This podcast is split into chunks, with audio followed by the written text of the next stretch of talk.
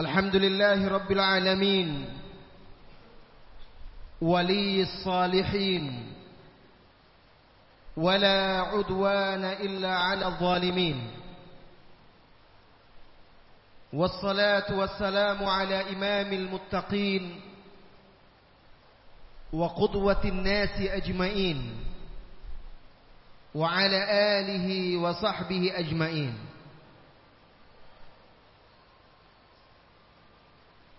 Segala puji bagi Allah Subhanahu wa taala.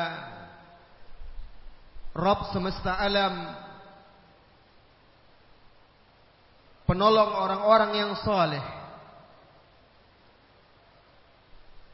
Salawat dan salam Untuk imam orang-orang yang bertakwa. Suri tauladan seluruh manusia. Nabi yang mulia Muhammad sallallahu alaihi wasallam. Saudara-saudari kaum muslimin dan muslimat yang semoga senantiasa dirahmati dan diberkahi oleh Allah Subhanahu wa taala.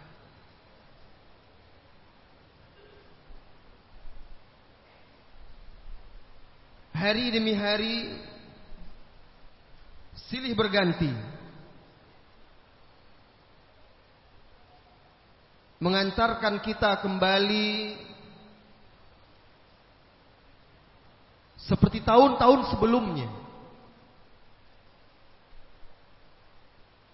Pada bulan yang suci yang diberkahi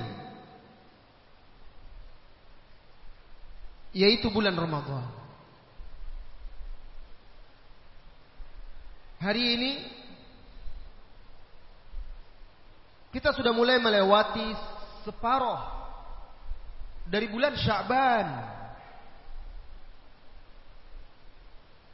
Dan tinggallah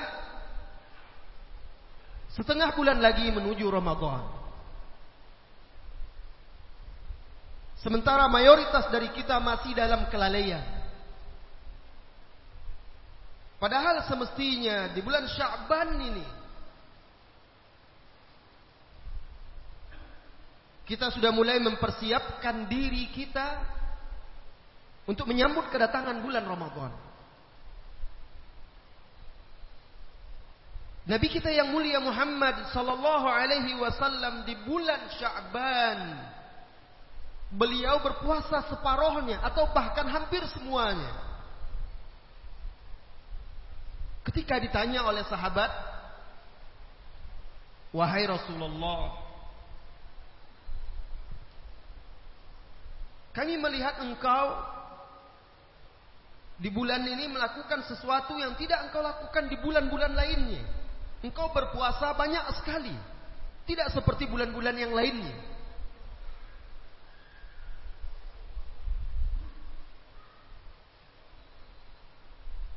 Rasulullah Shallallahu Alaihi Wasallam menjawab, itu adalah bulan banyak di antara manusia yang melalaikannya. Baina Rajab wa Ramadan. Di antara Rajab dan Ramadan. Bulan Sya'ban, bulan yang banyak dilalaikan oleh manusia.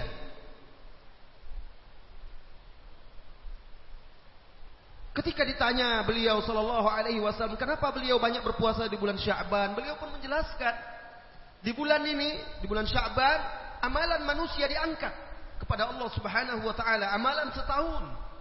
Aku ingin amalanku diangkat kepada Allah dalam keadaan aku berpuasa. Ibnu Rajab Al-Hambali rahimahullah taala menjelaskan bulan Sya'ban seperti muqaddimah bagi bulan Ramadan. Pendahuluan. Bulan persiapan agar kita benar-benar bisa memasuki bulan Ramadan dalam kondisi siap untuk beribadah kepada Allah Azza wa Jalla.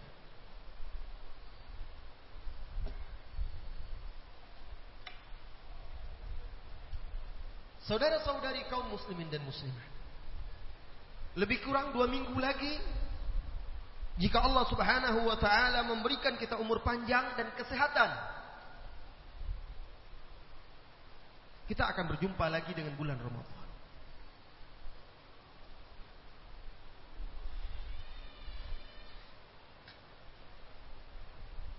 Bulan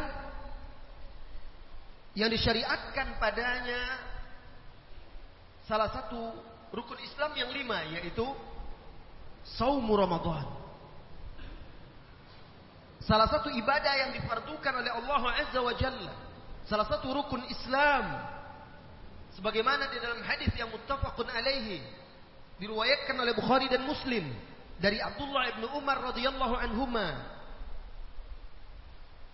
أن رسول الله صلى الله عليه وسلم يقول بحوسنا رسول الله صلى الله عليه وسلم بركاته بني الإسلام على خمس إسلام itu ditegakkan di atas lima perkara.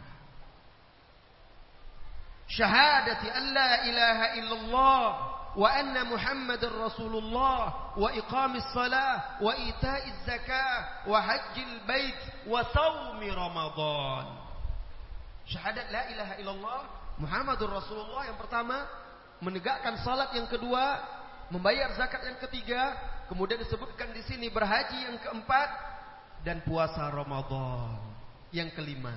Ada lagi dalam riwayat lain puasa Ramadan haji yang yang kelima. Nah, sebagaimana tadi kita katakan Rajab, eh, Sya'ban adalah seperti mukaddimah bagi Ramadan, kesempatan bagi kaum muslimin untuk bersiap-siap menyongsong Ramadan dan sekarang tersisa lebih kurang dua minggu lagi Sya'ban, maka sudah seyogyanya kita mempersiapkan diri kita untuk menyambut bulan Ramadan.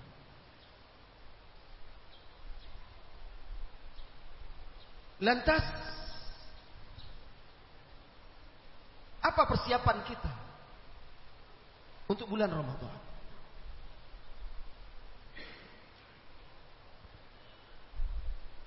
Persiapan yang pertama wahai saudaraku, saudariku kaum muslimin dan muslimat, at-taubah. Taubat.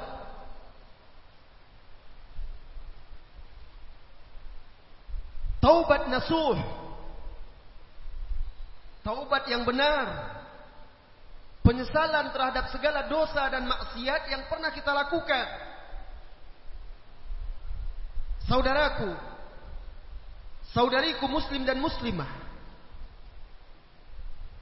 Pernahkah salah seorang dari kita suatu hari dalam kehidupannya merasakan dunia ini serasa sempit. Jiwanya terasa sesak,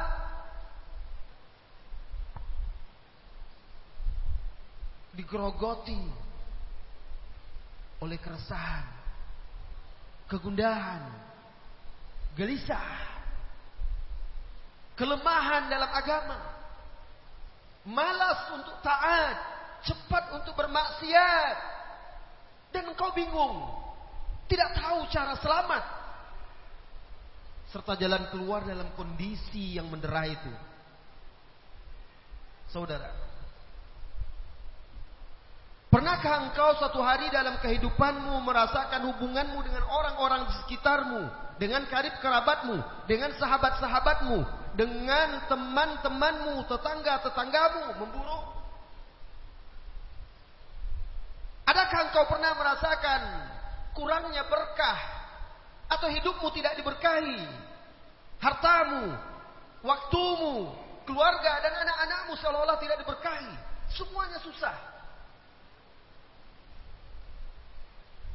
Adakah engkau merenung dan memperhatikan hari-hari yang kita lalui di dunia ini, di negeri kita ini misalnya, baik secara personal maupun lebih universal lagi, secara luas, secara masyarakat, kelompok-kelompok. Perhatikanlah musibah yang menimpa kita, petaka, bencana yang menimpa kaum muslimin, penyakit-penyakit, bencana alam. Ada apa sebenarnya?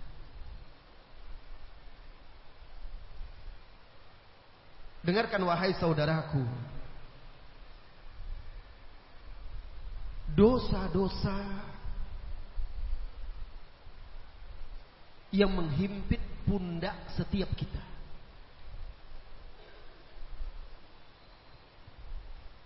Jiwa yang tidak tenang, resah selalu, gelisah, sedih, malas, suntuk, rumah tangga yang tidak tenang, tidak tentram, senantiasa ribut, kehidupan yang susah dan sempit, hutang yang menghimpit, bencana dan segala macamnya, semua itu adalah dampak, akibat dari dosa dan maksiat.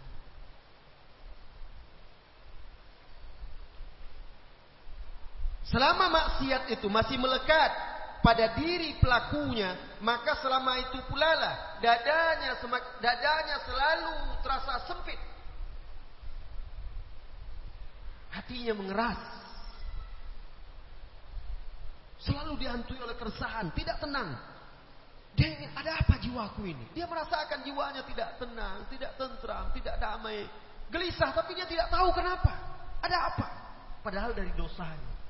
Karena maksiatnya. Dan barangkali sampai kepada puncak dia berangan-angan untuk mati. Agar bisa lepas dari azab dunia ini. Bagaimana dengan azab akhirat kelak?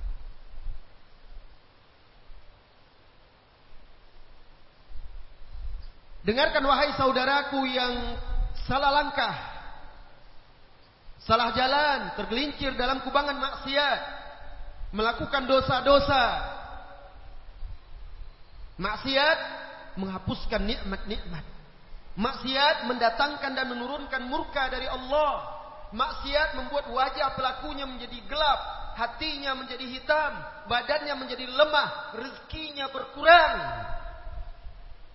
Semua itu karena maksiat dan dosa.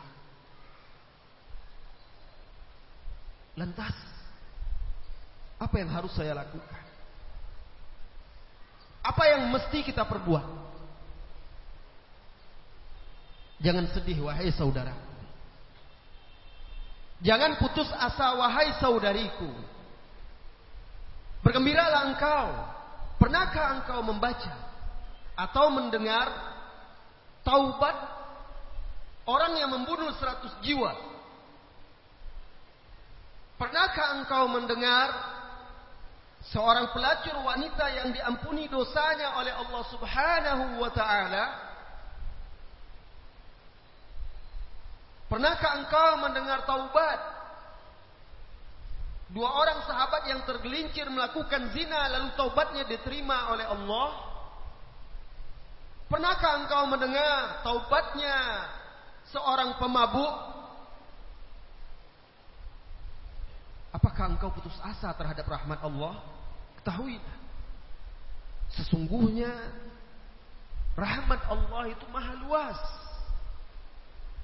Ampunannya maha luas.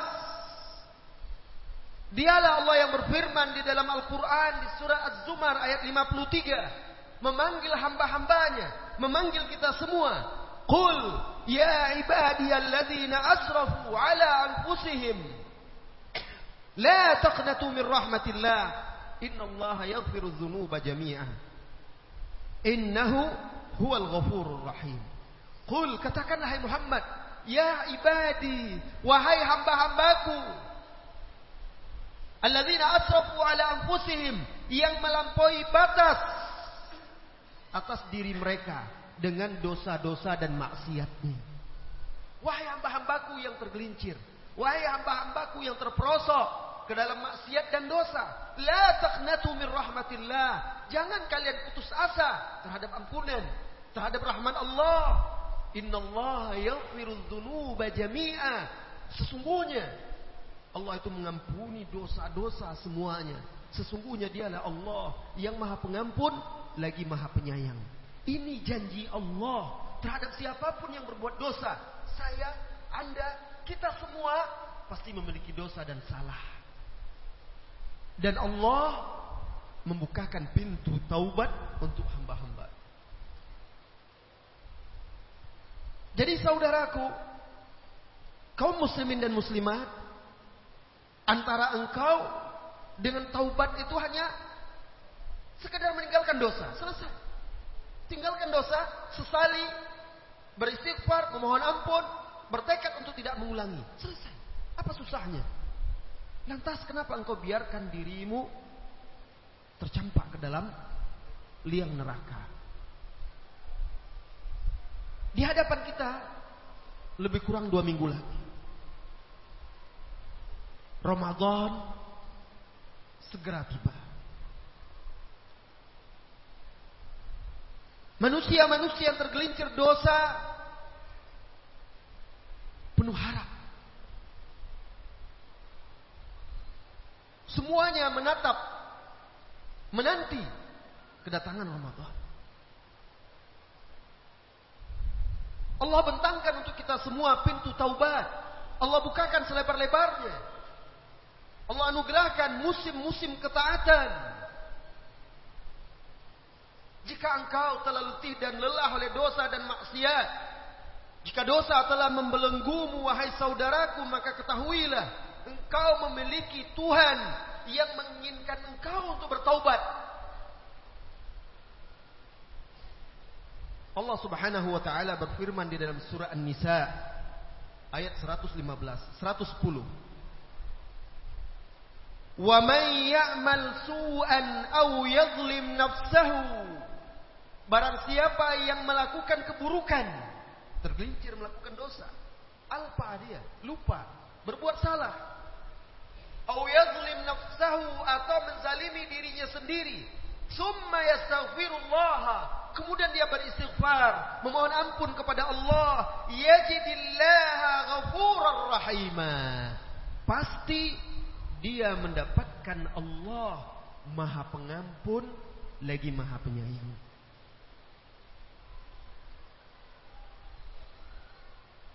Apabila engkau melakukan dosa dan salah, beristighfar. Allah pasti mengampuni. Allah pasti mengasihi. Di dalam hadis kursi Allah Subhanahu wa taala berfirman Memanggilmu wahai saudaraku ya ibna Adam wahai anak Adam innaka ma da'awtani wa rajautani ghafartu laka ala ma kana minka wa la ubali. Hadis sahih. Wahai Ibnu Adam, sesungguhnya engkau selama engkau berdoa kepadaku, selama engkau berharap kepadaku, aku akan ampuni dosa-dosa yang telah engkau lakukan, aku tidak peduli kata Allah. La ilaha illallah. Tapi syaratnya selama engkau meminta, selama engkau berharap, Selama engkau memohon ampun, selama engkau bertaubat, ghafartu laka wala ubali. Aku ampuni engkau, aku tidak peduli kata Allah Azza wa Jalla. Wahai saudaraku yang masih ragu untuk meninggalkan dosa dan maksiatnya. Bertaubatlah kepada Allah Azza wa Jalla. Taubat nasuhah. Sesalilah diri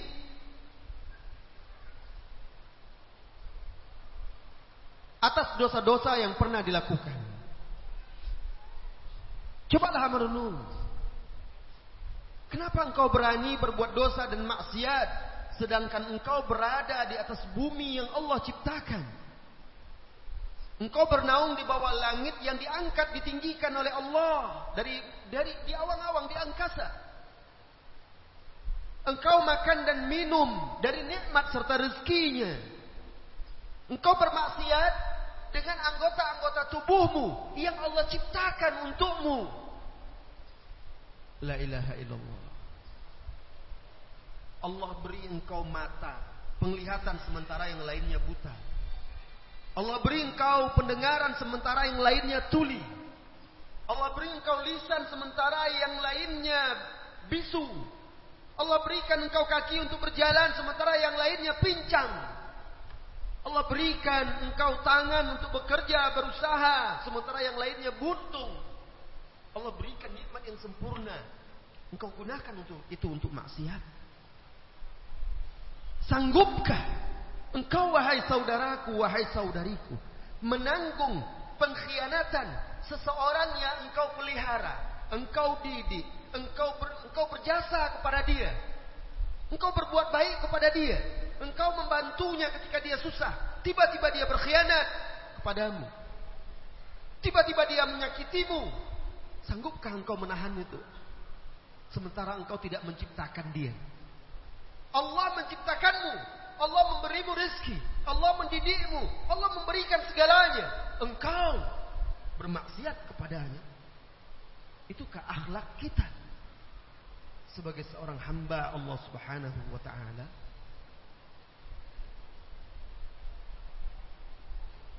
Saudaraku, kaum muslimin dan muslimat. Alangkah besarnya nikmat ketika Allah masih memberikan kesempatan kepada kita sampai detik ini untuk bertaubat. Dan kita belum disambar oleh malaikat maut. Sementara kita masih juga bermaksiat. Allah beri juga kesempatan.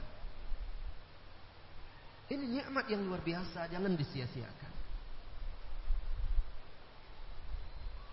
Kaum muslimin, kaum muslimat, saudara-saudari Ya semoga senantiasa dirahmati dan diberkahi oleh Allah Tabaraka wa Ta'ala.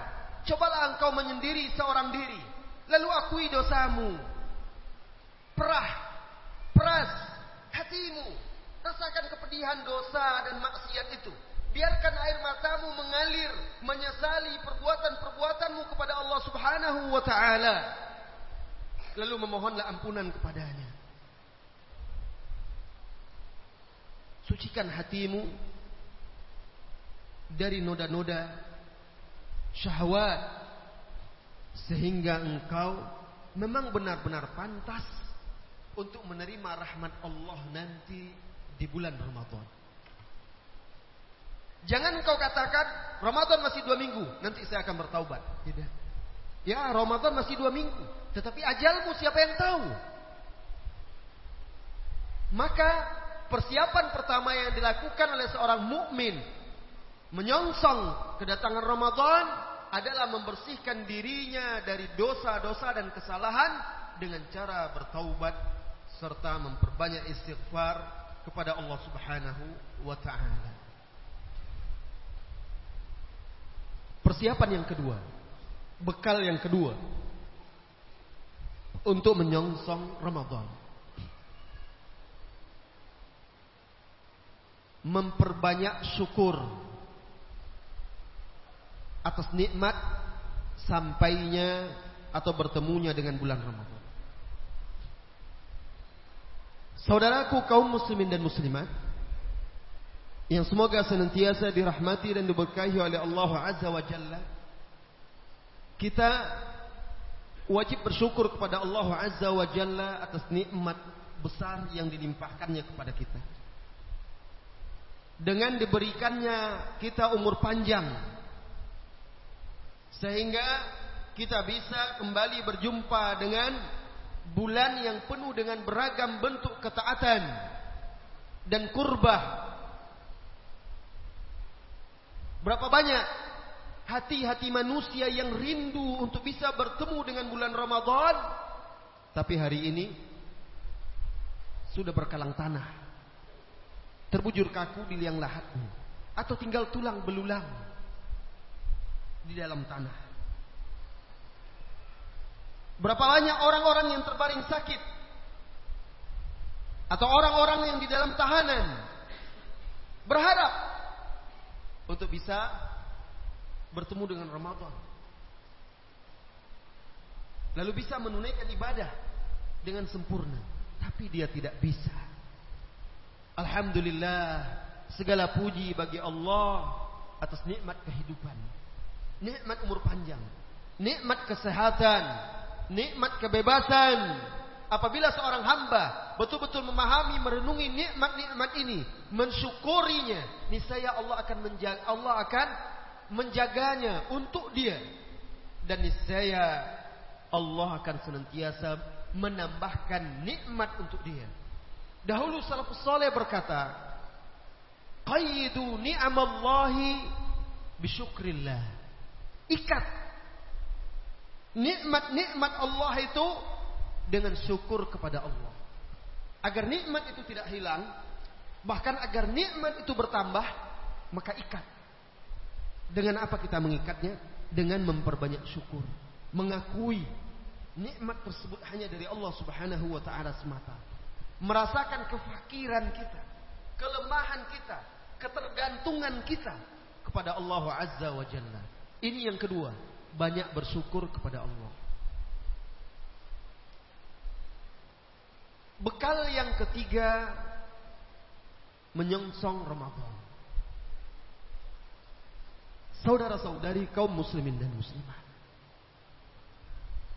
Kita sudah belajar kaedah yang berbunyi al-ilmu qabla al-amal. Qabla al-qawli wal amal. Ilmu itu sebelum ucapan dan perbuatan. Ilmu itu sebelum ucapan dan perbuatan. Tujuannya apa? Agar ucapan dan perbuatan kita bisa ikhlas dan benar sesuai dengan tuntunan Rasulullah Sallallahu Alaihi Wasallam. Di bulan Ramadan kita akan banyak beramal dengan ucapan, dengan lisan dan perbuatan, zikir, doa, membaca Al-Quran, dengan lisan. Kemudian amalan anggota badan. Salat, qiyam dengan harta, sedekah, puasa dengan anggota badan kita. Nah, agar kelak ibadah kita itu bisa benar-benar ikhlas, sempurna, sesuai dengan yang diajarkan oleh Rasulullah Sallallahu Alaihi Wasallam, wajib setiap Muslim memiliki ilmu hukum tentang yang berkaitan dengan hukum-hukum Ramadan serta seputarnya. Maka bekal yang ketiga, yang ke, yang ketiga mempelajari hukum-hukum Ramadan. Jangan hanya mengandalkan saya udah tahu kok puasa itu dari dari terbitnya fajar sampai terbenam matahari menahan diri dari makan dan minum perkara serta perkara-perkara yang membatalkannya.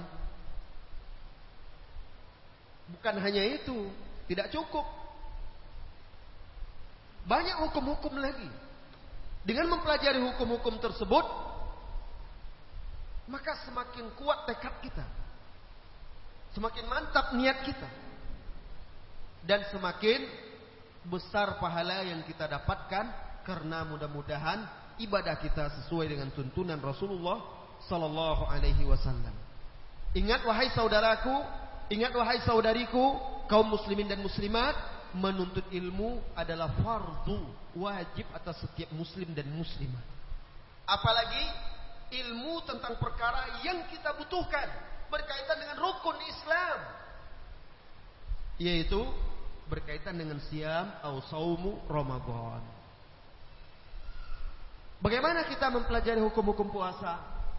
Bisa dengan menghadiri majelis-majelis ilmu, daurah-daurah, tabligh akbar seputar Ramadan, bisa dengan membeli buku. Beli buku. Fatwa-fatwa ulama tentang Ramadan.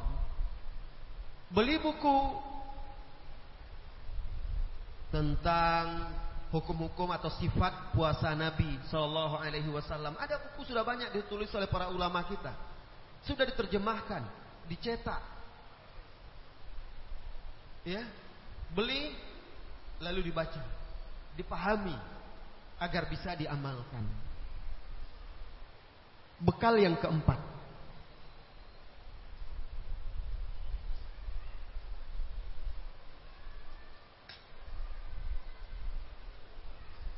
Yang keempat yaitu al-azmu wal himmatul aliyah. Azam, tekad yang kuat.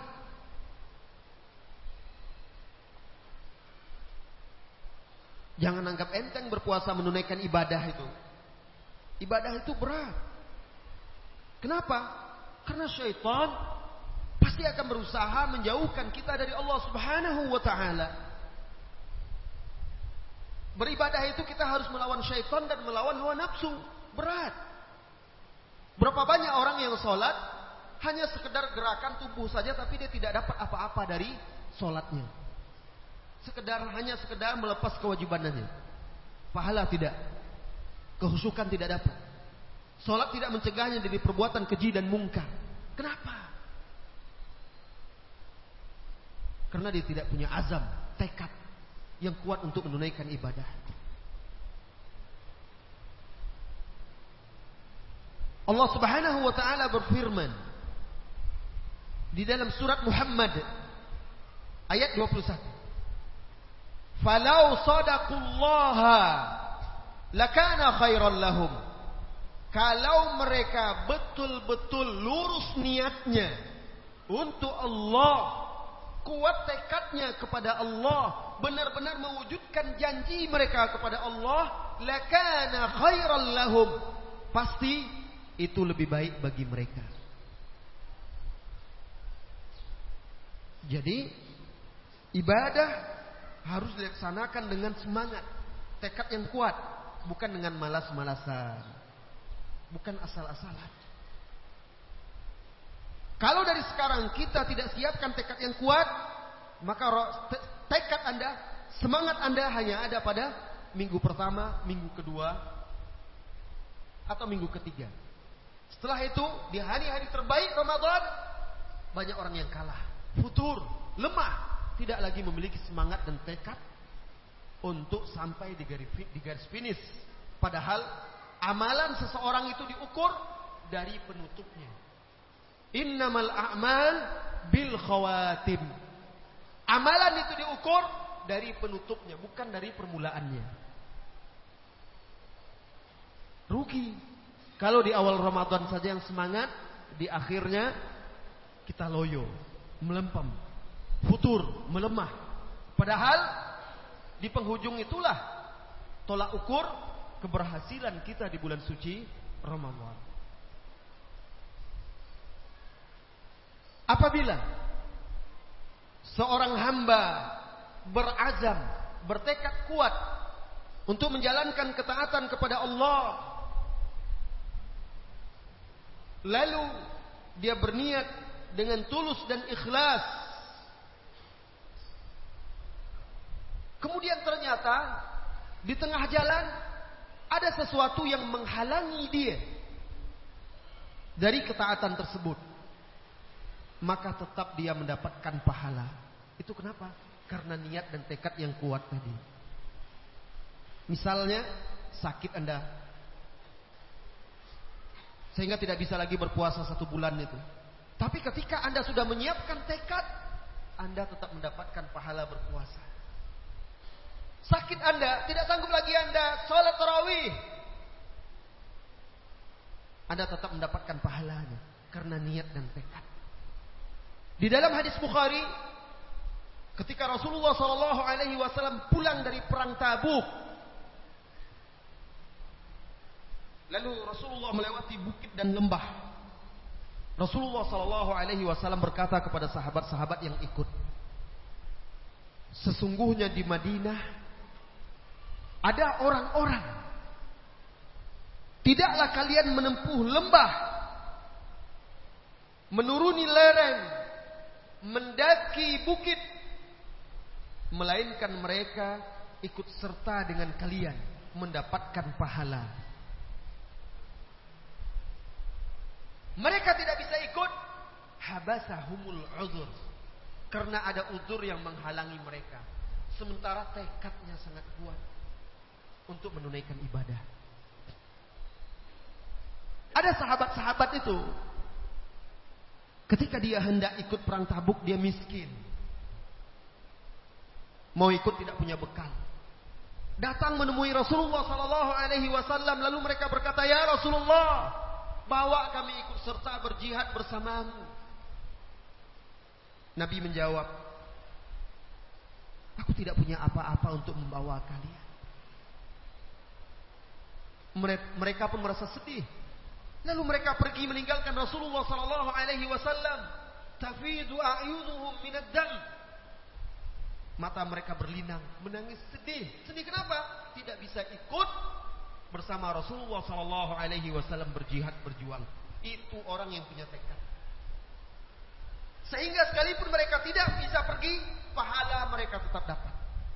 Anda kalau sudah punya tekad untuk menjalankan suatu ibadah, sudah Anda niatkan, tapi ada uzur, insya Allah diberikan pahala puasa juga oleh Allah Subhanahu wa taala. Itu gunanya kita menyiapkan tekad. Semangat dalam menyongsong bulan suci Ramadan. Yang kelima,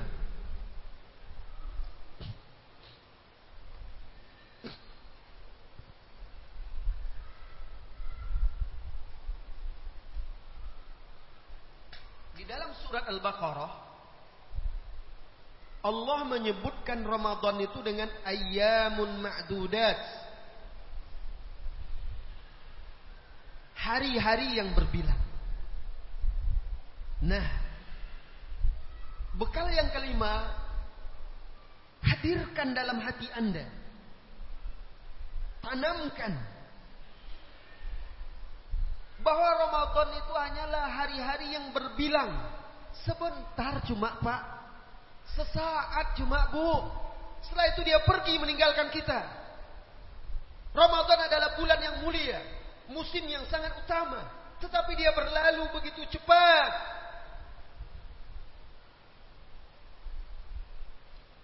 Kita harus paham itu. Kenapa kita harus pahami ini? agar kita tidak menyia-nyiakan sebentar Ramadan itu.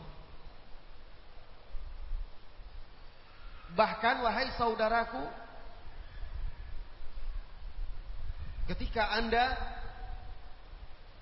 baru saja rasa-rasanya memulai Ramadan, tiba-tiba sudah mulai pula orang Idul Fitri lagi. Sebentar, sesaat. Maka kalau kita tahu bahwasanya Ramadan itu akan berlalu laksana kilat, tentu kita tidak akan menyia-nyiakannya. Kita gunakan waktu yang sedikit itu untuk benar-benar ibadah. Maka Rasulullah Wasallam di bulan Ramadan beliau kencangkan sarungnya. Beliau sibukkan dirinya membaca Al-Quran, beribadah, mendekatkan diri kepada Allah. Beliau bangunkan keluarganya, istri-istrinya untuk beribadah kepada Allah Azza wa Jalla. Bahkan di sepuluh terakhir ketika beliau semakin yakin bahwa Ramadan akan segera berlalu, beliau beriktikaf agar bisa mendekatkan diri kepada Allah Subhanahu wa taala. Ramadan hanya satu bulan. Sementara untuk menunggunya harus 11 bulan. Bayangkan, kita menunggu lama, dia hanya sebentar. Laksana kilat. Maka jangan sia-siakan bulan suci Ramadan. Pahami benar bahwa Ramadan hanya sebentar. Pergunakan itu agar kita bisa benar-benar bisa termasuk orang yang dibebaskan dari api neraka. Bekal yang keenam untuk menyambut bulan suci Ramadan. Saudaraku, menjelang Ramadan ini baca banyak-banyak dan sering-sering hadis-hadis tentang keutamaan puasa. Sering-sering membaca, sering-sering merenungi, hafalkan hadis-hadis tentang keutamaan puasa dan bulan Ramadan. Apa tujuannya? Agar bisa memotivasi kita. Bukan sekedar baca saja, Rrr, baca hadisnya, sudah selesai. Satu hari selesai baca buku tentang puasa itu tidak, bukan itu maksudnya. Baca dengan pelan, baca bahasa Arabnya, baca artinya, cobalah merenung, ambil pelajaran, ambil hikmah dari hadis-hadis itu. Lalu coba menghafalnya. Sehingga terus memberikan motivasi bagi kita semuanya.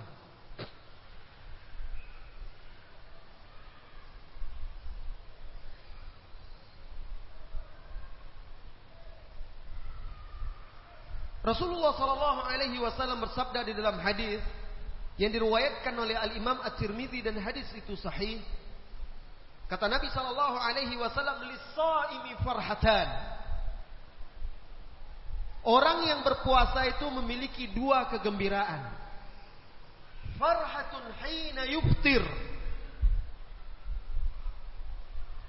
Kegembiraan ketika dia berbuka. Wa farhatun hina yalqa. Dan kegembiraan ketika dia bertemu dengan Rabbnya. Apa yang Anda pahami dari hadis ini?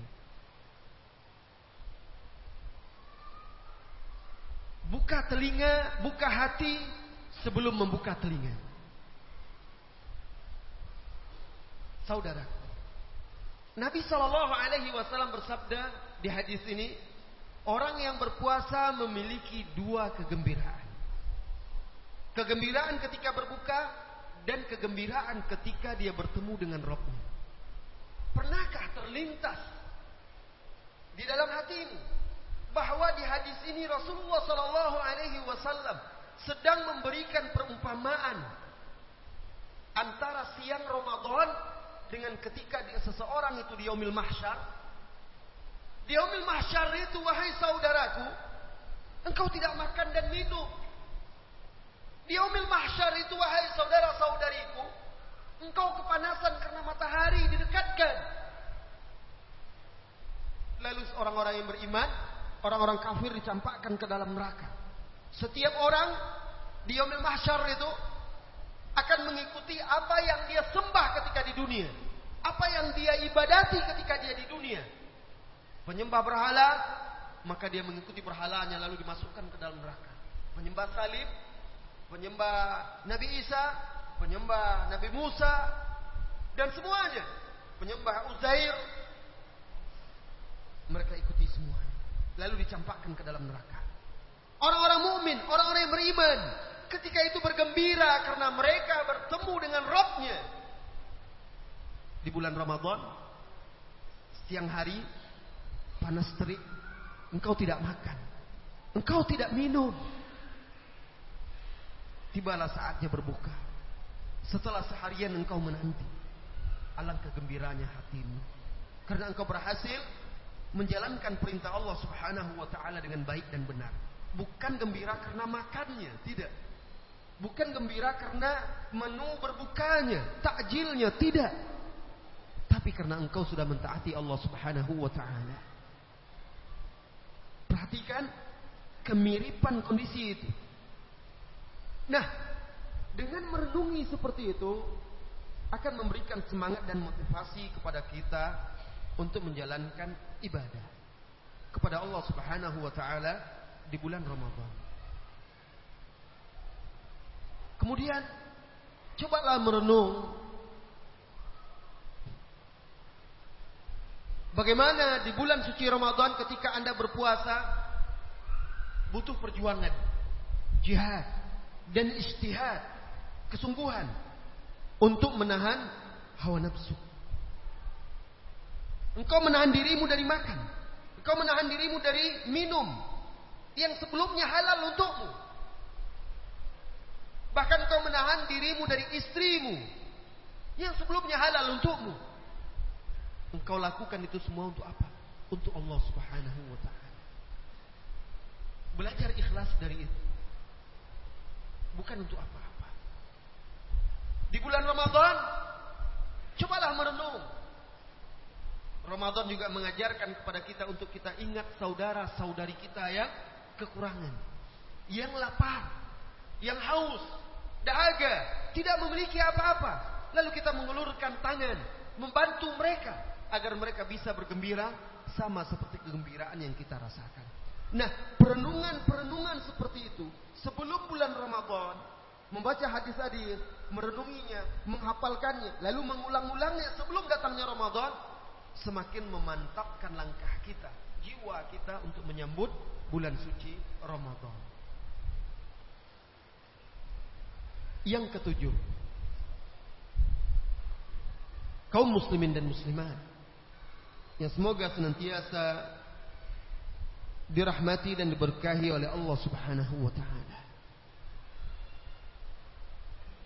Di bulan Ramadan ibadah yang hanya dilakukan oleh Rasulullah sallallahu alaihi wasallam di bulan Ramadan. Yaitu qiyamul lail. Berjamaah. Salat tahajud, salat malam, salat tarawih berjamaah. Orang-orang yang berdiri di malam hari mengharapkan rahmat dan ampunan Rabbul Alamin. Maka bersungguh-sungguhlah, bersemangatlah, wahai saudara-saudari kaum muslimin dan muslimat, untuk menunaikan salatul qiyam di malam-malam Ramadan. Jangan bosan karena panjangnya bacaan imam. Karena hanya sebentar dan sesaat. Setelah itu Ramadan usai, anda tidak akan mendapatkan lagi salat tarawih berjamaah itu kecuali di bulan Ramadan berikutnya jika Anda diberi umur yang panjang. Beruntung di bulan Ramadan. Orang-orang yang beruntung. Merugi pula orang-orang yang merugi. Berapa banyak orang mencari imam-imam yang pendek bacaannya. Tapi malah akhirnya menjauhkan jarak dia antara surga, antara dia dan surga. Malah ada pula di seolah-olah itu menjadi tren. Diliput, dijadikan ini ciri khas di Indonesia. Sholat kilat kan? Ada sholat terawih kilat. Sampai terkenal pula. Di belahan dunia lain. Tidak ada kehusukan. Tidak ada makna sholatnya. Tidak ada tumak nina. Bahkan solat wahai saudaraku. Apabila tidak diiringi dengan tumak nina. Solatnya tidak sah. Karena tumak nina dalam solat adalah rukun solat. Di dalam hadis Bukhari dan Muslim. Dari sahabat Abu Hurairah. radhiyallahu anhu. Suatu ketika Nabi yang mulia Muhammad sallallahu alaihi wasallam sedang duduk bersama sahabatnya di masjid. Lantas masuklah seorang pria ke dalam masjid sholat dua rakaat. Sholat sunat, tahiyat.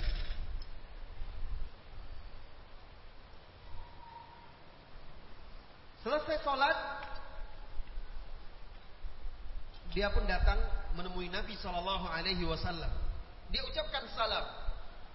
Rasulullah Sallallahu Alaihi Wasallam membalas salamnya. Setelah Rasulullah Sallallahu Alaihi Wasallam membalas salamnya, apa kata Rasulullah? Irji, fasalli, fa innaka lam tusalli. Pulang, balik kembali, ulangi solatmu. Kamu tadi belum solat. Dia terkejut. Padahal dia sudah selesai solat. Tapi Nabi mengatakan kepada dia, ulangi lagi sholatmu. Kamu belum sholat. Maka dia mengulangi sholatnya. Selesai sholat, dia kembali menemui Nabi Shallallahu Alaihi Wasallam. Tapi Nabi kembali berkata kepada dia, Irji fasalli fa inna kalam tusalli. Hah, sholat lagi. Kamu tadi belum sholat itu. Balik lagi dia kepada Nabi. Nabi berkata lagi kepada dia, ulangi sholatmu. Kamu tadi belum sholat. Sampai tiga kali pak. Akhirnya dia berkata kepada Nabi. Dia sudah berusaha. Melakukan sholat. Tapi belum juga benar. Kata Nabi belum tidak sholat dia itu.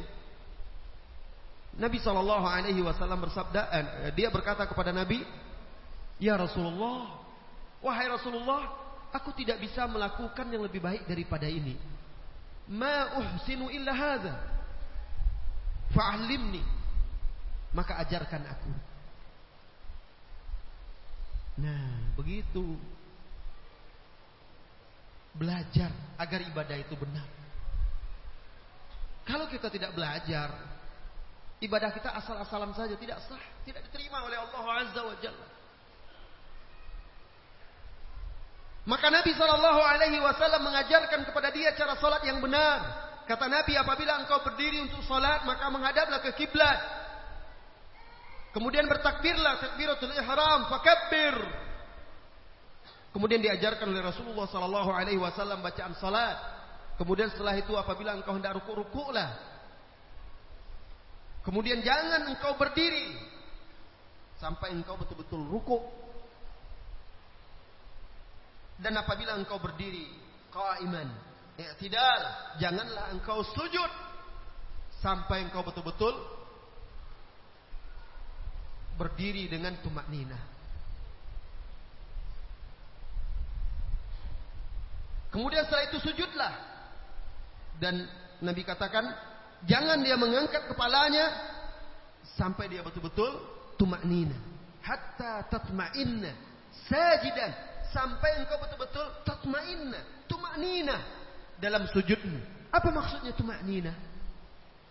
Para ulama menjelaskan tumak nina itu kita ketika bergerak untuk sholat, biarkan tulang-tulang itu kembali kepada posisinya, sendinya, dengan tenang.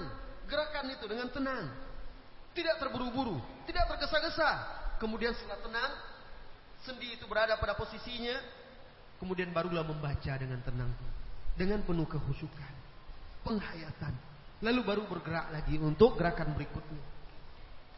Coba bandingkan dengan sebagian kaum muslimin yang sholat sengaja mencari imam-imam yang sholatnya pendek atau bahkan sengaja supaya di di, di expose, dilihat oleh orang-orang banyak, disiarkan di televisi sholat kilat ala Indonesia. Hah. Cepat. Bismillahirrahmanirrahim. Begitu tidak ada tajwid. Bagaimana makhrajnya? Kemudian setelah itu Allahu Akbar, Allahu liman hamidah, Allahu Akbar.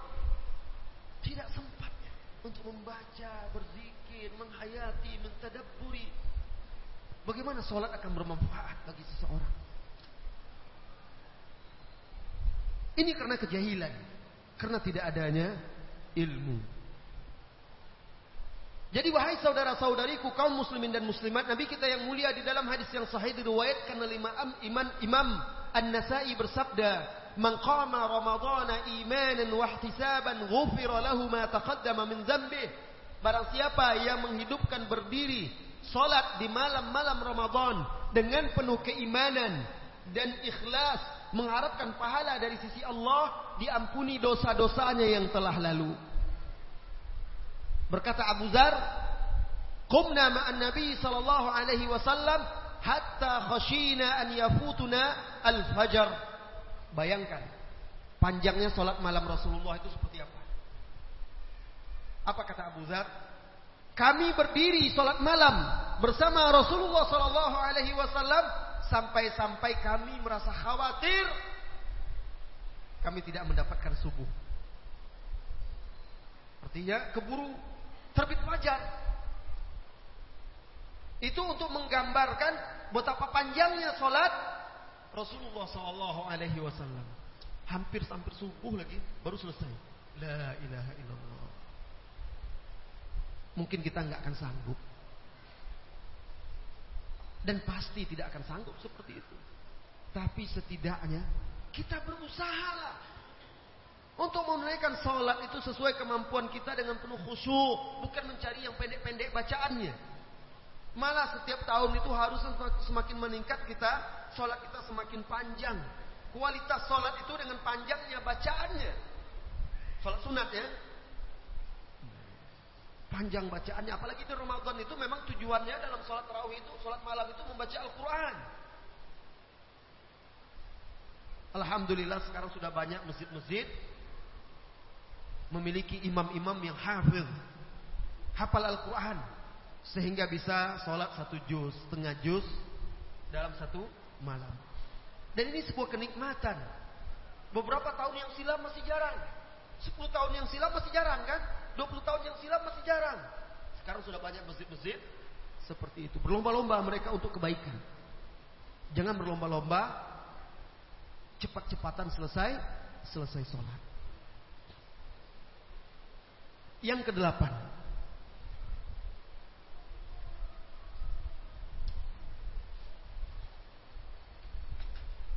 Kaum muslimin dan muslimat.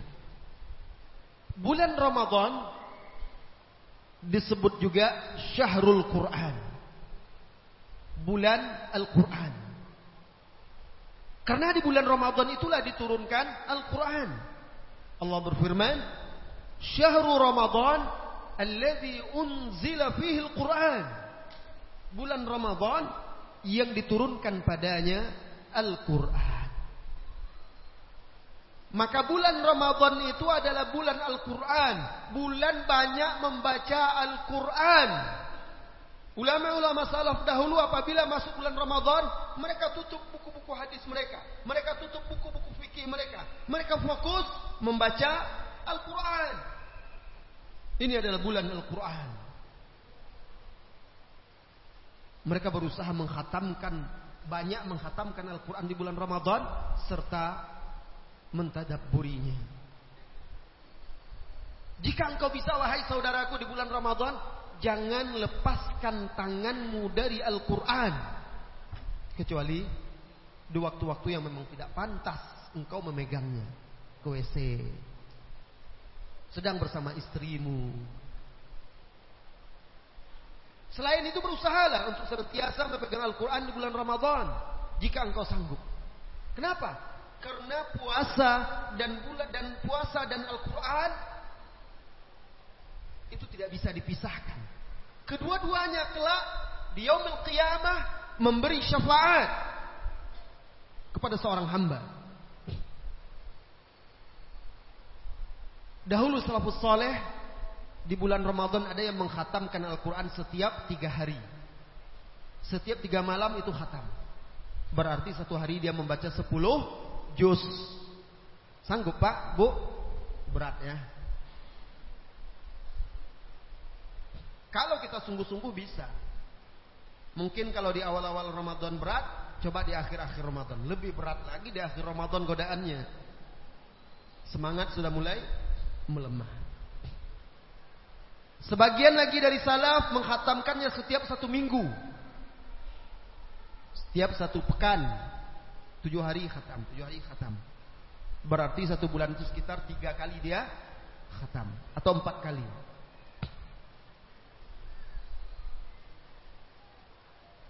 Adalah Imam Malik. Apabila masuk bulan suci Ramadan. Beliau tinggalkan membaca hadis-hadis dan duduk di majelis ilmu para ulama. Maksudnya kan mereka itu biasa dari pagi sampai sore itu majelis ilmu dulu. Setelah bulan Ramadan, mereka fokus untuk Al-Quran. Atau seperti misalnya sekolah dahulu, itu tutup. Libur. Karena mereka fokus untuk membaca Al-Quran. Sufyan As-Sawri. Begitu juga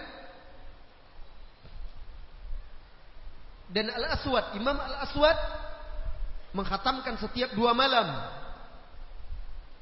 Dan konon ada riwayat dari Imam Syafi'i di bulan Ramadan dia bisa menghatamkan sampai 60 kali. Bagaimana itu? Satu hari khatam dua dua kali. Kok bisa bisa? Karena mereka fokus untuk beribadah di bulan Ramadan itu. Kalau seseorang itu membaca cepat, membaca cepat hadar namanya. Itu setengah jam itu bisa selesai atau kurang setengah jam 20 menit itu bisa selesai satu juz. Kalau bacaannya sudah bagus. Kalau bacaannya masih terbata-bata memang berat, sulit. Sehingga satu jam itu anggaplah dua juz atau tiga juz maka dia bisa satu hari itu menghatamkan dua dua kali. Sepuluh jam dia sudah khatam. Satu Al-Quran. Sepuluh jam berikutnya khatam lagi.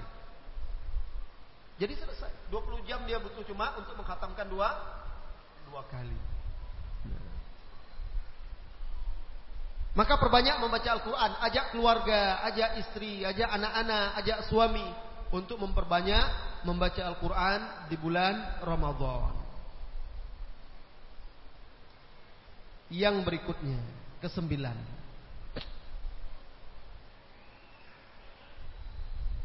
Di bulan Ramadan ada malam yang lebih baik daripada seribu bulan. Disebut Lailatul Qadar. letaknya di 10 terakhir bulan Ramadan.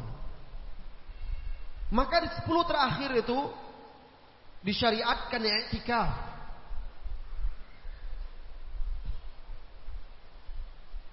Maka berusahalah untuk melaksanakan i'tikaf di bulan Ramadan.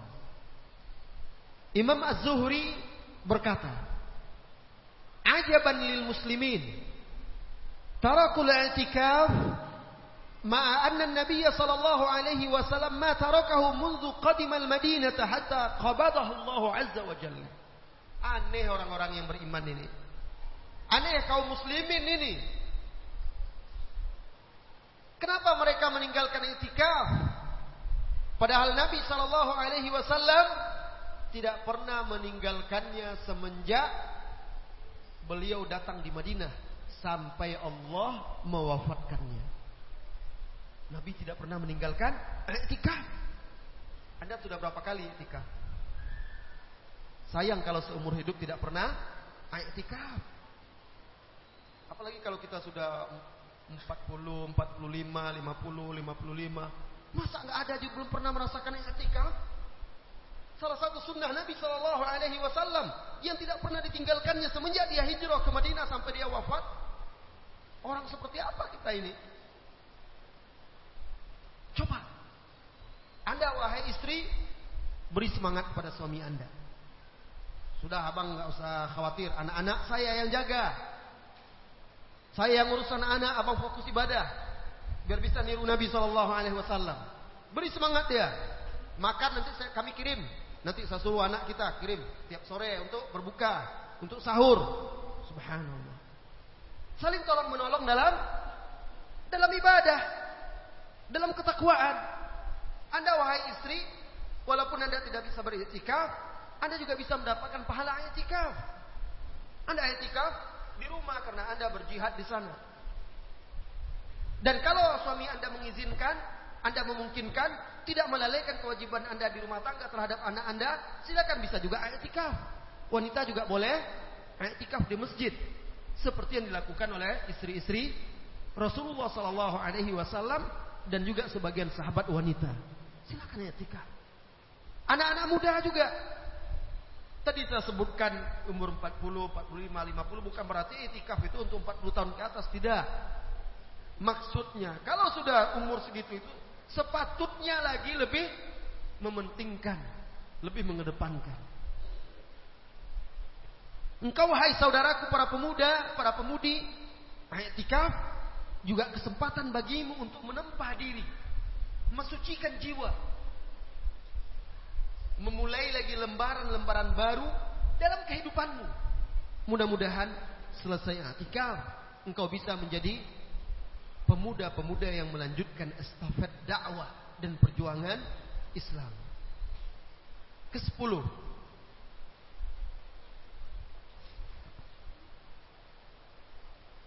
Saudara-saudari kaum muslimin dan muslimah.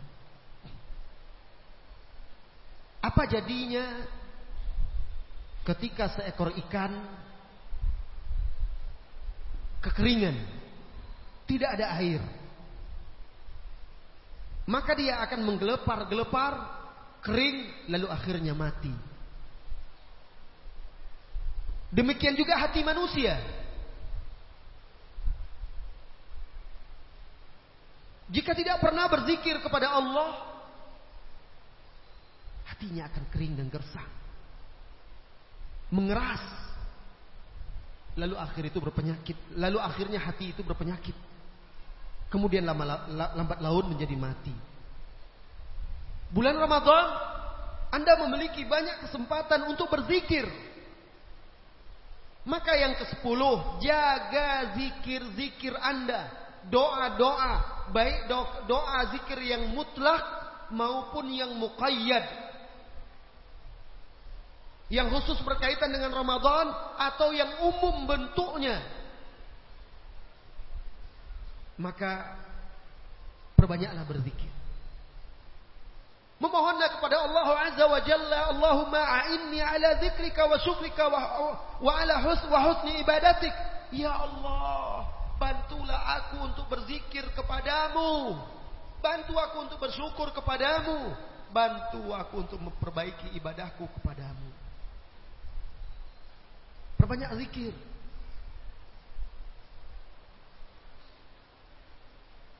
Ada zikir yang berkaitan dengan Ramadan. Misalnya ketika hilal Ramadan telah terbit. Maka sebagaimana diriwayatkan oleh Imam Ahmad Nabi sallallahu alaihi wasallam mengajarkan doa Allahumma ahillahu alaina bil yumni wal iman was salama wal islam Rabbi wa rabbikallah Rabbi wa rabbukallah Diriwayatkan oleh Imam Ahmad ya Allah terbitkanlah hilal itu atas kami dengan penuh karunia dan keimanan, keselamatan dan Islam. Rabbku dan Rabbmu adalah Allah. Sebagian ulama lagi ada yang mengkritisi hadis ini ada perbedaan ulama dalam derajat hadis ini. Sebagian ulama lagi mensahihkan hadis ini. Sehingga sebagian ulama memandang dianjurkan membaca doa ini ketika hilal terbit.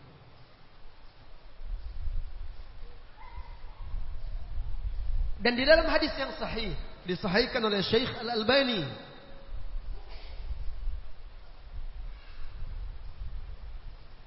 Rasulullah sallallahu alaihi wasallam apabila melihat bulan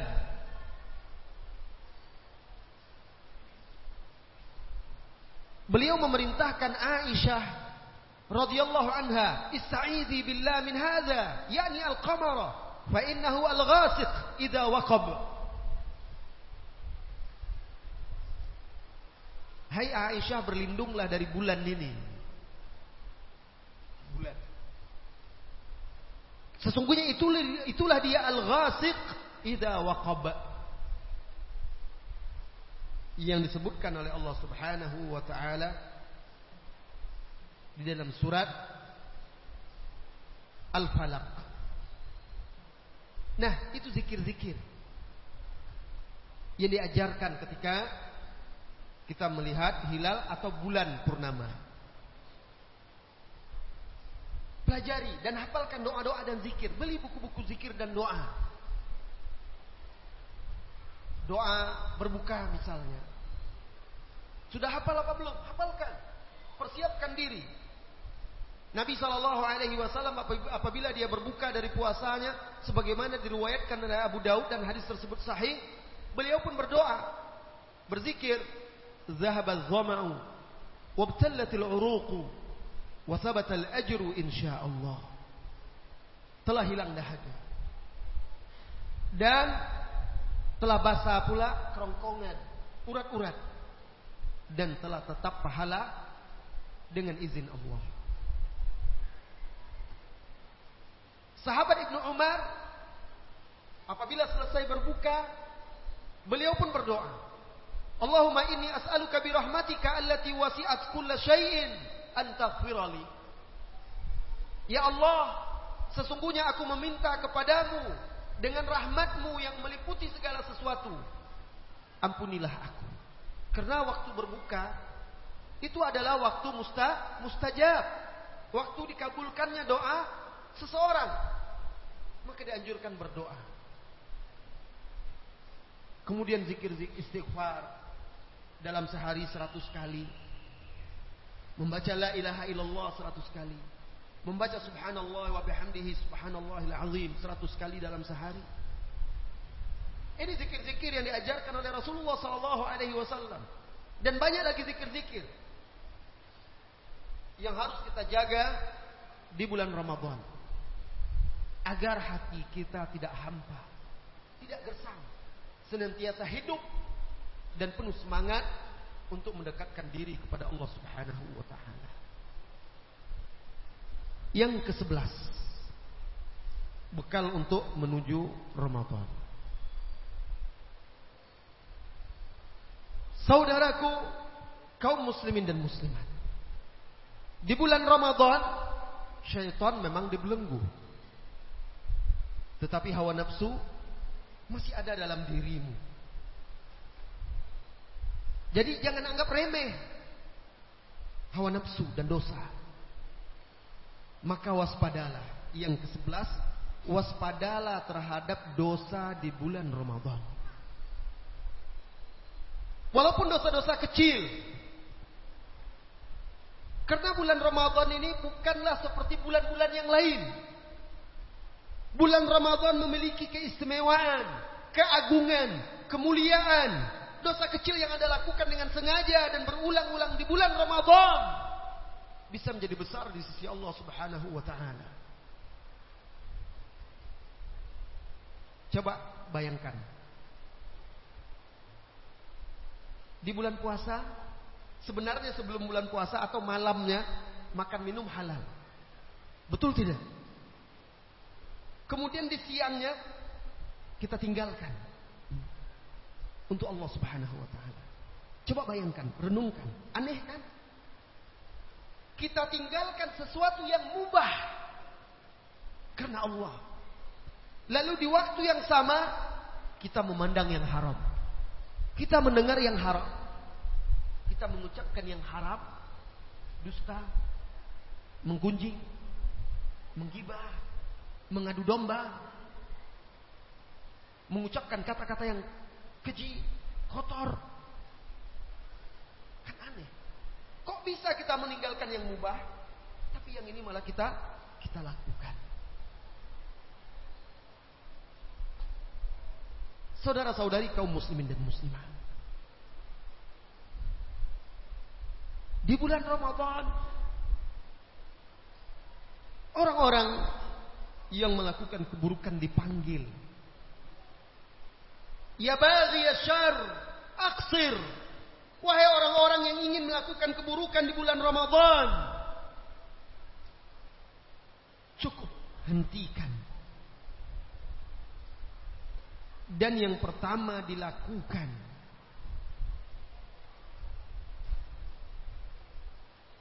keburukan yang pertama dilakukan di bulan Ramadan oleh orang-orang yang lalai, orang-orang yang lengah yaitu menganggap berat bulan Ramadan. Menyamakan bulan Ramadan dengan hari-hari yang lain. Malam-malam yang lain, waktu-waktu yang lainnya. Akhirnya dia merasa berat karena Ramadan ini menghalangi dia dari syahwat. Ramadan menghalangi dia dari yang nikmat-nikmat yang biasa dia nikmati, kelezatan-kelezatan yang selama ini dia rasakan. Akhirnya dia merasa, aduh berat sekali bulan Ramadan ini. Saya tidak bisa begini, saya tidak bisa seperti itu. Ini keburukan pertama yang dilakukan oleh orang-orang yang lalai dan lengah.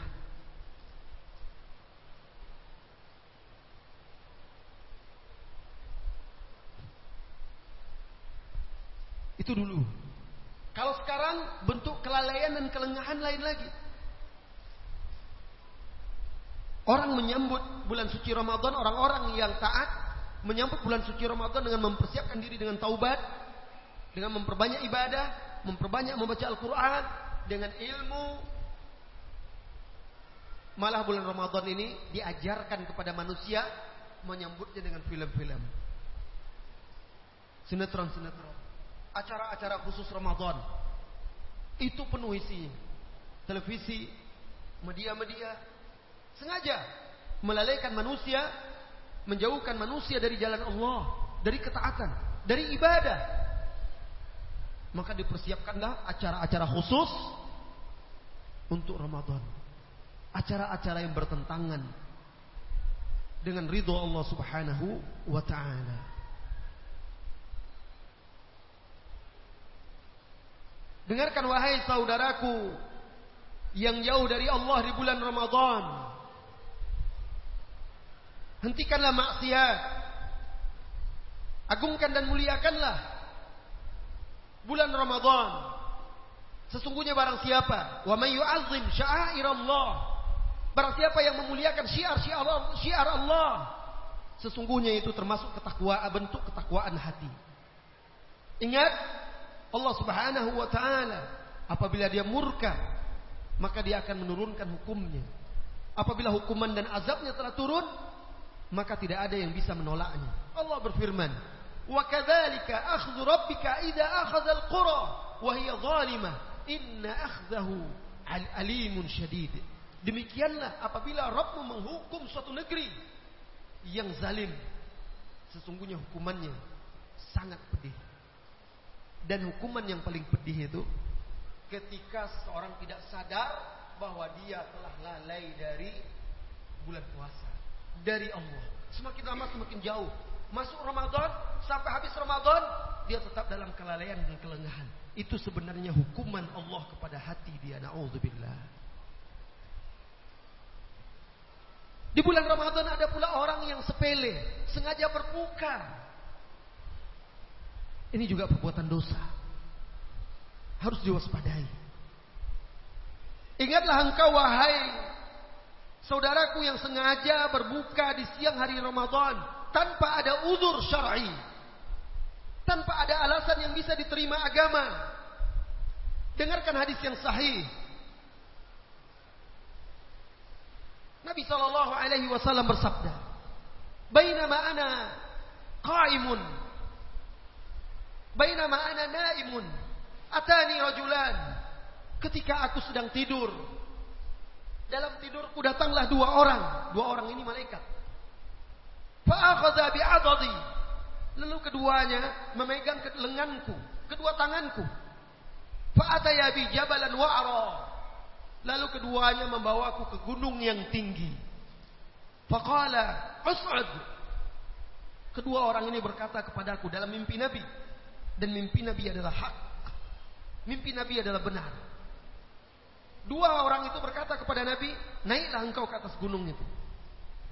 Nabi menjawab, sallallahu alaihi Nabi, "La utiquh." Aku tidak sanggup. Keduanya berkata, "Sanusahilu lak." Kami akan permudah untukmu. Fasa'attu hatta idza kuntu fi sawadil jabal maka aku pun naik sehingga ketika aku sampai di puncak gunung idza bi aswatin syadidah tiba-tiba aku mendengar suara yang sangat dahsyat suara-suara yang sangat mengerikan suara-suara yang sangat keras jeritan, teriakan dari puncak gunung itu terdengar. Orang menjerit, orang melolong, orang berteriak. Aku berkata, kata Nabi Shallallahu Alaihi Wasallam, Mahadil aswat, suara apa ini? Kalu, kala. Kedua orang itu berkata, wa'u ahli nar. Ini adalah jeritan, lolongan, teriakan para penghuni neraka. Suma intalaqabi. Kemudian keduanya kembali membawaku pergi. Idza ana biqaumin muallaquna bi'araqibihim musyaqqaqatu asdaqihim tasilu asdaqihim dama. Lalu keduanya membawaku lagi. Tiba-tiba aku melihat orang-orang yang tergantung dengan mulut gantung. Koyak. Berlumuran darah. Ususnya juga koyak-koyak. Mulutnya sobek, tergantung. Aku bertanya kepada keduanya kata Nabi, "Man haula?" Siapa mereka? Qala, keduanya berkata, "Alladzina yafturuna qabla tahillata saumihim." mereka orang-orang yang sengaja berbuka tanpa ada uzur sebelum waktu habis berpuasa. La ilaha illallah. Ini ancamannya. Ini azabnya. Ini siksanya dengar wahai saudaraku yang meremehkan kaum muslimin dan muslimat yang sengaja berbuka di siang hari Ramadan tanpa ada alasan. Bahkan ada orang yang sengaja tidak berpuasa. Tidak malu-malu makan di warung-warung, merokok, dan segala macam tidak puasa. Mudah-mudahan hadis ini bisa menyadarkan dirimu, diri kita semuanya agar takut terhadap azab Allah Subhanahu wa taala.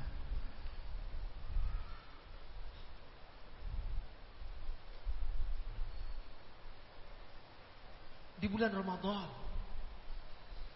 bulan solat, tapi anehnya ada orang-orang Semangat dia menunaikan salat tarawih tapi lalai dari salat fardu. Di bulan Ramadan itu Pak Bu, apalagi di minggu-minggu pertama ya, ramai orang semangat orang salat tarawih. Tapi salat subuh, salat zuhur, salat asarnya mana? Banyak orang melalaikannya. Meninggalkannya. Tidak salat. Dan ini keburukan yang paling besar di bulan Ramadan. Di bulan Ramadan. Sengaja meninggalkan salat fardu di bulan Ramadan. Allah Subhanahu wa taala berfirman tentang penghuni neraka. Ma fi saqar? Apa yang membuat kalian dicampakkan ke dalam neraka sakor?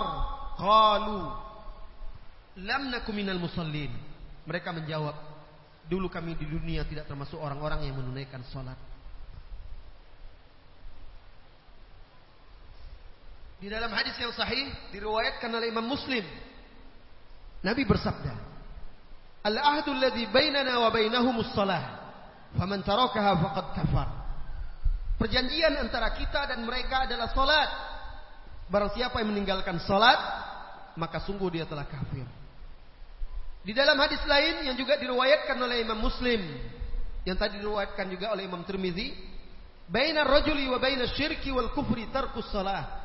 Pembatas antara seseorang dengan kesyirikan dan kekufuran adalah meninggalkan salat. Itu batasannya. Kalau dia sudah meninggalkan salat, jatuh dalam kesyirikan. Jatuh dalam kekufuran. Berkata Imam Ibn Hazm Al-Andalusi dari Andalus. La zamba ba'da syirki a'zam min tarki salah. Tidak ada lagi dosa yang lebih besar setelah syirik daripada meninggalkan salat sehingga keluar dari waktunya. Berkata Imam Ibn Qayyim Al-Jauziyah Kaum muslimin tidak berselisih, tidak berbeda pendapat bahwa orang yang sengaja meninggalkan salat fardu dosanya dosanya adalah dosa paling besar setelah syirik.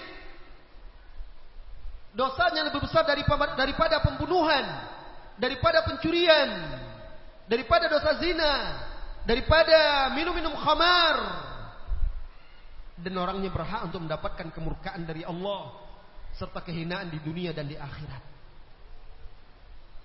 Maka wahai saudara-saudari kaum muslimin dan muslimat, jaga solat, jangan tinggalkan, kapan pun, khususnya di bulan suci Ramadan, lebih wajib lagi untuk kita menjaganya.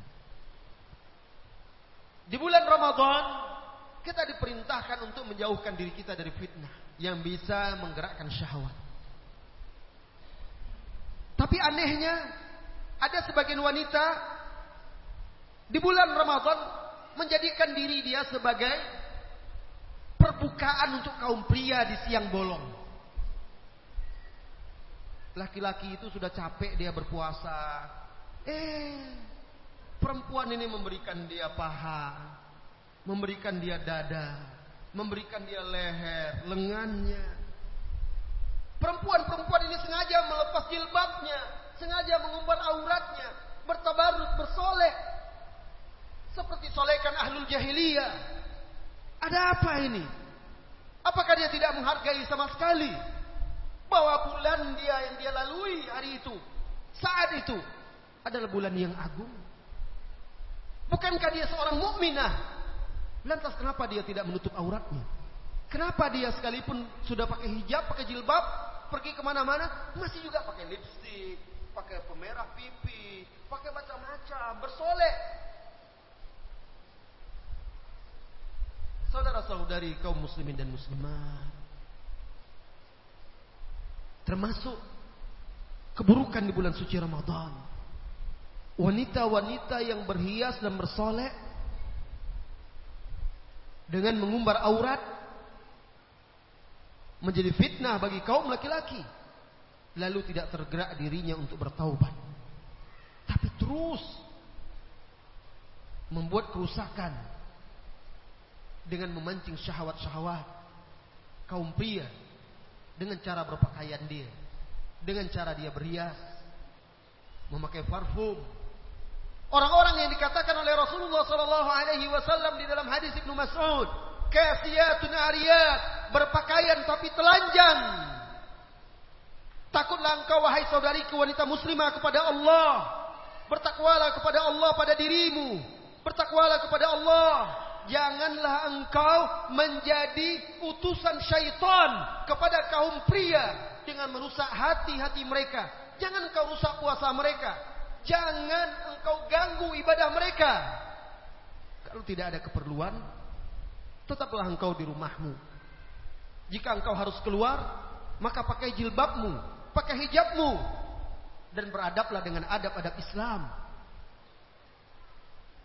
Amalkanlah etika ketika Anda berada di jalan atau di pasar-pasar. Saudariku muslimah, berhati-hatilah dan waspadailah bertabarruj ketika Anda keluar rumah. Karena tabarruj ketika Anda keluar rumah perkara yang dilaknat dan menyebabkan Anda jauh dari rahmat. Di dalam hadis yang diriwayatkan oleh Imam At-Tabrani dan hadis tersebut sahih, Nabi yang mulia bersabda saya kunu fi akhiri ummati. Akan ada nanti di akhir umatku. Akan ada nanti di akhir umatku. Nisaun kasiyat ariyat. Wanita-wanita yang berpakaian tak ubahnya telanjang. Ala ru'usihinna ka'asnimatil bukht. Kepala mereka penuh dengan perhiasan seperti punuh onta il'anuhunna laknatlah mereka. Fa innahunna mal'unat. Karena mereka itu dilaknat oleh Allah. Na'udzubillah. Hindarkan diri Anda dari laknat Allah. Di dalam hadis yang lain sebagaimana dikeluarkan oleh Syekh Al-Albani di dalam kitab Al-Silsilah As-Sahihah Nabi sallallahu alaihi wasallam bersabda khairu nisaikum. Alwadudul walud. Sebaik-baik wanita kalian adalah yang memiliki sifat penyayang. Yang banyak anak. Al-muwasiyah. Yang peduli terhadap saudari-saudarinya terhadap kaum muslimin. Idza taqaina Allah. Apabila dia bertakwa kepada Allah. Wa syarru nisaikum dan seburuk-buruk wanita kalian. Al-mutarajjilatil mutakhayyilat wanita-wanita yang menyerupai laki-laki. Yang sombong. Wahunnal munafiqat. Mereka adalah para munafik. La yadkhul la yadkhulnal jannah. La yadkhulil jannata. Mereka tidak akan masuk surga. Illa mithlal ghurab al-a'sam. Kecuali seperti gagak yang hitam. Sedikit sekali yang akan masuk surga di antara orang-orang yang seperti itu. Ini ancaman terhadap laki, terhadap wanita yang menyerupai laki-laki, yang bersolek, yang berhias, mengumbar auratnya.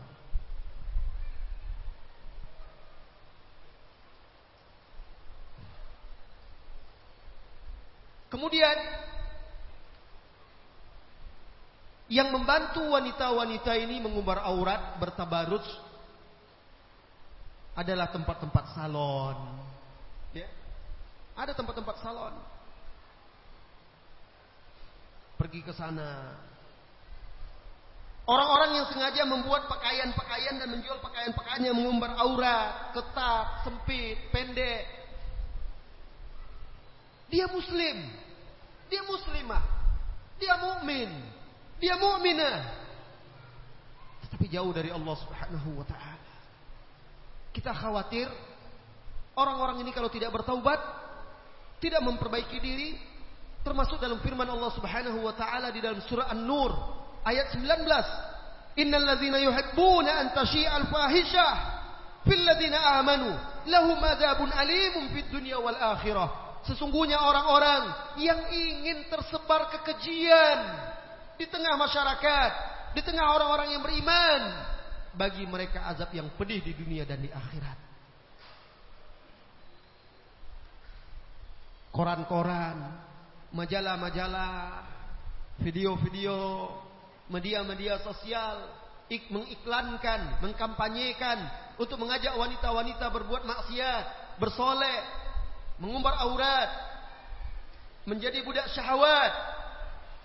Maka kita katakan kepada mereka, Dengarkan firman Allah Subhanahu wa taala di surah Al-Baqarah ayat 221. Ulaika alladziina yad'uuna ila an-nar wallahu yad'u ila al-jannati wal maghfirati bi Mereka itu adalah orang-orang yang mengajak kepada neraka sedangkan Allah mengajak kepada sorga dan ampunan dengan izinnya. Akhirnya saudariku, simak firman Allah di surah Al-Kahfi ini. Wala tuti' man aghfalna qalbahu an dzikrina wattaba'a hawahu wa kana amruhu furuta. Jangan kau ikuti orang-orang yang hatinya sudah kami lalaikan itu dari mengingat kami. Jangan ikuti. Orang-orang yang mengikuti hawa nafsunya. Jangan ikuti. Orang-orang yang urusannya sia-sia belaka. Bertaubatlah. Kembalilah kepada Allah. Persiapkan dirimu dan tunaikan bulan Ramadan dengan penuh kehusukan sebagai seorang muslimah, ketundukan dan kepatuhan kepatuhan sebagai hamba Allah Subhanahu wa taala.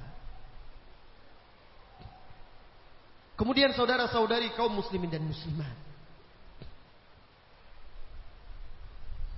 Engkau yang di bulan Ramadan menghabiskan harimu, waktumu di depan televisi, menonton musik, nyanyian, sinetron, drama yang penuh dengan maksiat, maka ingatlah Allah berfirman, "Wallahu yuridu an yatuba 'alaikum wa yuridu alladhina yattabi'una asy-syahawat an tamilu mailan 'azima." Di surah An-Nisa ayat 27. Apa kata Allah? Allah itu ingin agar kalian bertaubat. Allah ingin menerima taubat kalian.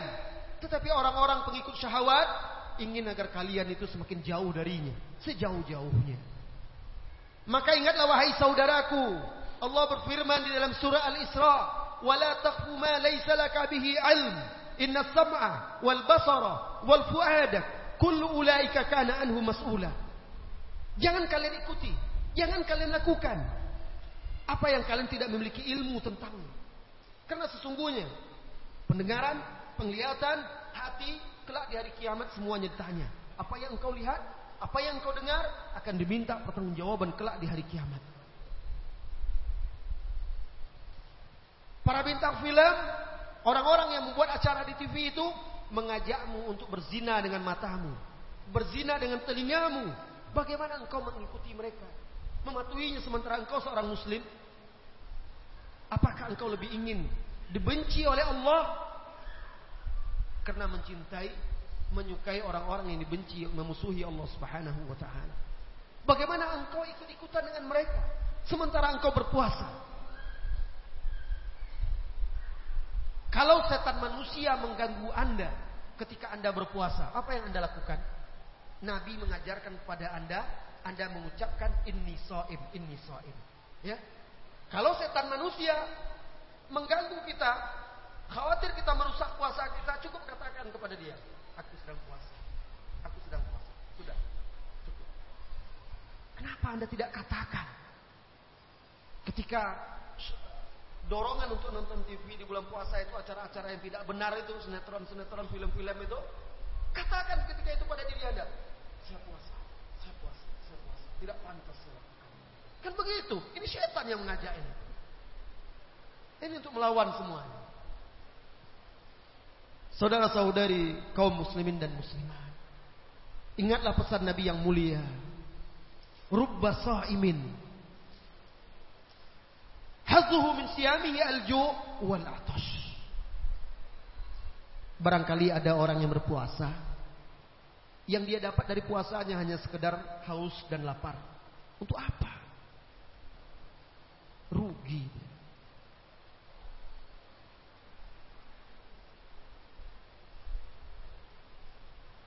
juga orang-orang yang biasa nongkrong di kafe-kafe, di tempat-tempat video-video, di warnet-warnet, kita sampaikan kepada mereka ittaqullah, bertakwalah kalian kepada Allah. Atau orang-orang pemilik kafe-kafe, pemilik warung nasi yang berjualan makanan-makanan, bertakwalah kepada Allah. Jangan buka pintu yang menjauhkan kaum muslimin dari Allah. Yang menjauhkan kaum muslimin dari masjid. Tetapi bawalah mereka untuk taat. Jangan takut rezekimu kurang. Karena Allah pasti akan memberimu rezeki kalau engkau bertakwa kepada Allah Azza wa Jalla. Rasulullah Sallallahu Alaihi Wasallam mengingatkan kita agar menjauhi kebiasaan nongkrong di kafe-kafe, di jalan-jalan. Apa kata Rasulullah Sallallahu Alaihi Wasallam? Iyakum wal julus ala turuqat. Jauhilah oleh kalian duduk-duduk di jalan-jalanan, di pinggir-pinggir jalan, di simpang jalan, nongkrong-nongkrong Fa'in abaitum kalau terpaksa harus duduk. Fa'in abaitum ilal majalis. Fa'atut tariqa haqqahu.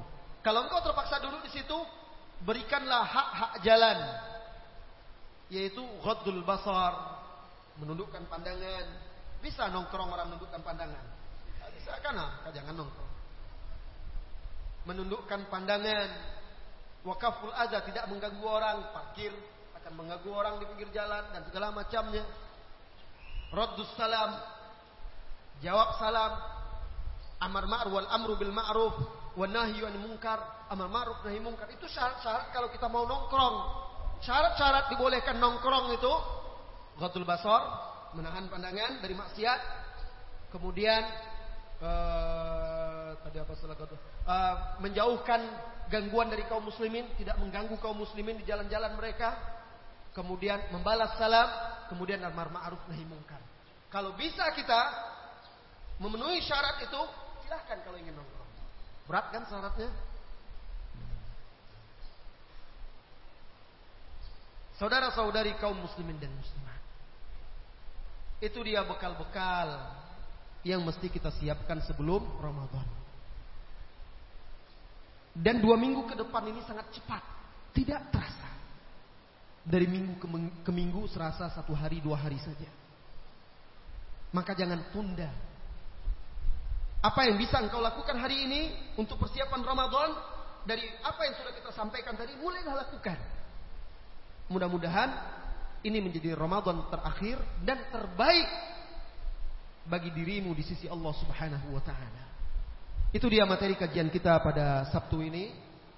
Waktu yang tersisa kita gunakan untuk bertanya jawab. Silahkan tulis pertanyaan dan diajukan ke depan. Allahu a'lam bissawab.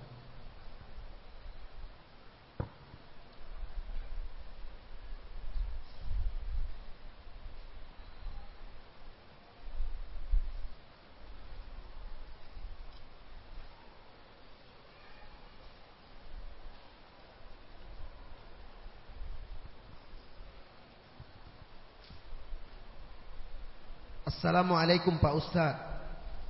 Mana yang paling baik atau afdal untuk melakukan sholat witir di bulan Ramadan? Witir bersama imam pada waktu sholat tarawih? Atau witir setelah melakukan sholat qiyamul lail tahajud? Atau witir dilakukan dua kali sholat? Witir dua kali dalam semalam itu tidak boleh. Tidak ada. Karena Nabi SAW bersabda, La witrani fil lail tidak ada dua witir dalam satu malam. Jadi pilihan Anda hanya dua. Witir bersama imam atau witir sendiri. Mana yang paling utama? Yang paling utama adalah witir bersama imam. Yang paling afdal adalah witir bersama imam di masjid. Kenapa demikian? Karena Nabi Shallallahu Alaihi Wasallam sudah menjanjikan barang siapa yang sholat bersama imam hatta yang sorif Man qama ma'al imami hatta yansarifa. Barang siapa yang salat malam, salat tarawih bersama imam sampai selesai, kutiba lahu qiyamul lail. Dicatat dia pahala sholat satu malam. Jadi walaupun uh, di masjid itu pendek, tapi anda sholatnya, tapi anda sudah witir bersama imam, anda sudah dapat pahala sholat satu malam. Kenapa? Karena Rasulullah Shallallahu Alaihi Wasallam menganjurkan kita sholat tarawih itu berjamaah.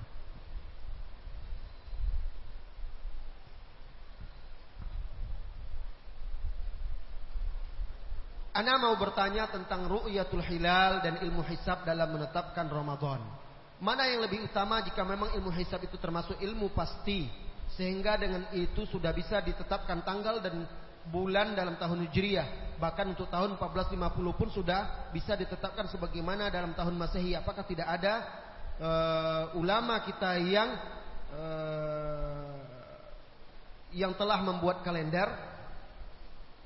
Saudaraku, masalah ini masalah yang sudah jelas. Hadis-hadis Nabi sudah jelas. Di zaman Nabi mereka juga sudah bisa membuat penanggalan. Ilmu hisab, ilmu falak di zaman itu mereka ahli. Bahkan masalah melihat bintang, masalah bulan apa semua mereka ahli semuanya. Tapi ini kaitannya ibadah. Kalau ibadah itu cukup apa yang sudah diajarkan oleh Rasulullah Sallallahu Alaihi Wasallam gampang-gampang aja, nggak usah susah-susah. Ya, Ad nampak bulan, nampak hilal, ya sudah masuk Ramadan. Belum nampak, sempurnakan bulan Syaban, kan enteng saja. Jadi tetap standar yang benar untuk menentukan bulan Ramadan dan Idul Fitri itu adalah dengan ru'yatul hilal. Adapun kalau mau menggunakan hisab untuk penguat silahkan.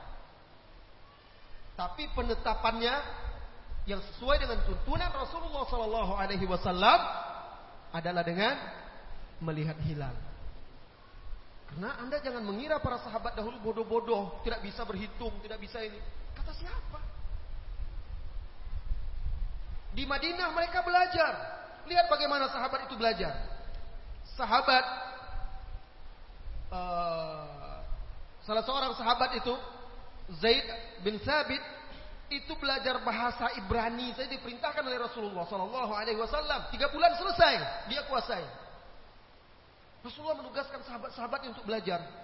Dia suruh pelajari. Jadi mereka juga belajar ilmu-ilmu, ilmu kesehatan, ilmu medis di zaman itu yang sesuai dengan di zaman. Bukan mereka tidak bisa berhitung. Melakukan membuat penanggalan-penanggalan bisa. Tapi karena kaitannya ini adalah ibadah, maka mereka mencukupkan sesuai dengan apa yang berasal dari Allah dan Rasulnya Sallallahu Alaihi Wasallam. Iktikaf yang benar sesuai sunnah seperti apa Ustaz? Apakah yang dengan datang ke masjid jam satu malam kemudian sholat tahajud berjamaah sebagaimana dilakukan beberapa masjid itu bukan iktikaf seperti yang dilakukan oleh Rasulullah. Iktikaf yang dilakukan oleh Rasulullah Sallallahu Alaihi Wasallam seperti yang dilakukan. Saya ulangi lagi. Iktikaf yang seperti yang dilakukan oleh Rasulullah Sallallahu Alaihi Wasallam adalah 10 hari terakhir. Masuk dia setelah terbenam matahari Eh, malam ke-19 mau masuk ke malam 20 sampai dia terakhir hari terakhir di bulan Ramadan. Menetap berdiam di masjid. Itu yang dilakukan oleh Rasulullah sallallahu alaihi wasallam. Itu dia i'tikaf dalam istilah fikih. Adapun masuk jam satu malam pulang subuh ke masjid untuk sholat tahajud saja di 10 terakhir itu i'tikaf secara bahasa saja tapi bukan itu yang dimaksud i'tikaf yang sesuai dengan dicontohkan atau sesuai dengan tuntunan Rasulullah sallallahu alaihi wasallam. Karena i'tikaf yang sesuai dengan tuntunan Rasulullah ada syarat-syaratnya. Syarat sahnya, ada pembatalnya, ada perusak-perusaknya. Berbeda dengan i'tikaf itu. Jadi ada syarat-syaratnya.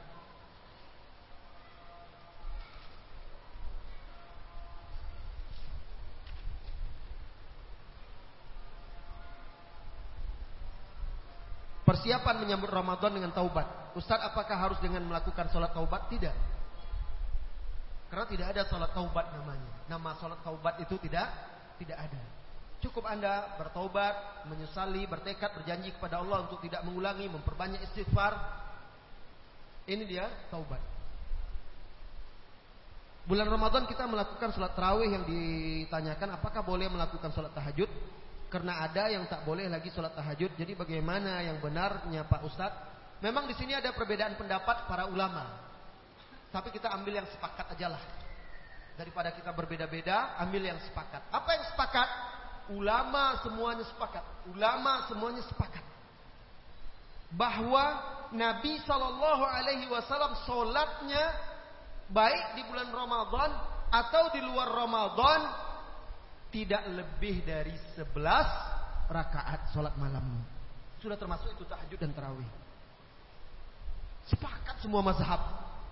Mazhab apa saja? Karena memang Nabi tidak pernah melakukan lebih daripada itu. Sallallahu alaihi wasallam. Kemudian ulama berbeda. Ada yang mengatakan sholat tahajud itu tidak ada batasannya. Walaupun Nabi melakukan itu, tapi kalau ada yang ingin menambahkan silahkan. Tidak ada masalah seperti Syekh Nusaimin dan ulama-ulama di Arab Saudi berpendapat boleh ditambah. Sebagian ulama lagi tetap komitmen, konsisten, kata mereka cukup seperti yang dilakukan oleh Nabi. Silahkan. Jadi Anda mau memegang yang mana yang Anda yakini silahkan tidak perlu diributkan masalah masalah yang seperti ini. Ya. Mau asal sebelah sajalah seperti yang dilakukan oleh Nabi silahkan. Oh saya mau nambah lagi. Maka ulama yang mengatakan boleh juga mereka punya dalil dari hadis Nabi Shallallahu Alaihi Wasallam. Nabi bersabda, Salatul laili masna masna. Fa idza khasya ahadukum an yudrikahul fajar falyutir biwahida. Salat malam itu dua rakaat, satu salam, dua rakaat, satu malam, dua rakaat, satu salam. Kalau khawatir keburu kalau khawatir datangnya subuh, maka tutup dengan witir satu rakaat. Nah ini menunjukkan dua rakaat, dua rakaat, dua rakaat boleh sampai menjelang subuh. Berarti kan banyak, tidak ada batasan bilangannya. Nah, ini yang dipahami oleh sebagian ulama yang mengatakan boleh lebih dari 11 rakaat. Allahu a'lam bissawab.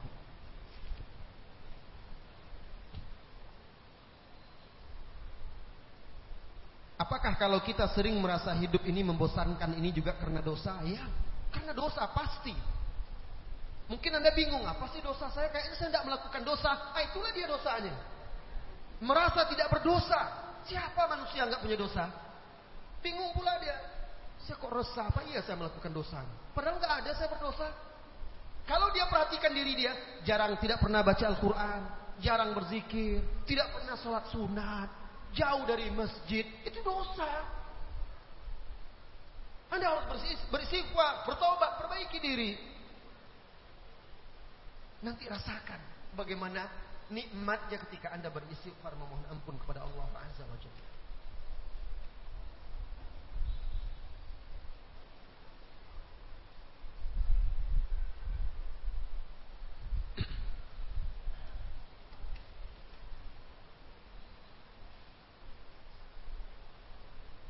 Mohon doakan suami ana agar Ramadan tahun ini membuka agar Ramadan tahun ini membuka dan terbuka hatinya untuk membaca Al-Qur'an karena Ramadan-Ramadan yang lalu beliau masih belum mau membaca Al-Quran. Syukran Ustaz, jazakallahu khairan. Ya mudah-mudahan suami anda mendapatkan hidayah, taufik dari Allah sehingga dia mulai sekarang tidak saja menunggu Ramadan, mulai sekarang dia sudah mulai mau membaca Al-Quran, begitu juga di bulan Ramadan nanti.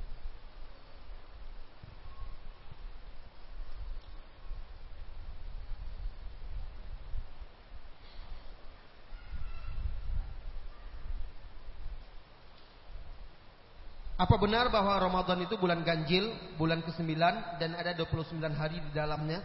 Jadi bagaimana jika ada Ramadan 30 hari Ustaz? Mohon penjelasannya. Rasulullah sallallahu alaihi wasallam sudah menjelaskan Ramadan itu eh, Rasulullah memerintahkan kita melihat hilal. Apabila kalian melihat hilal, maka berbukalah. Idza uh, Rasulullah sallallahu alaihi wasallam bersabda di dalam hadis Idza ra'aitumuhu fa'aftiru. Fa in ghumma 'alaikum fa'akmilu al-iddata salasin. Apabila kalian melihatnya, maka berbukalah habis Ramadan. Idul Fitri. Tapi apabila tertutup oleh awan, ghumma 'alaikum Kalian sudah berusaha melihatnya hilal itu. Orang-orang yang ahli yang pandai. Tapi tidak terlihat. Maka sempurnakan bilangan menjadi 30. Gampang. Berarti bisa 29, bisa 30. Tidak harus 30 selalu. Sebagaimana juga tidak harus 29 selalu. Ustaz, bolehkah seorang wanita menjadi amil zakat di bulan Ramadan syukran untuk membantu membagikan kepada kaum wanita? Silahkan, tidak ada masalah. Untuk membantu membagikan kepada para wanita, silahkan.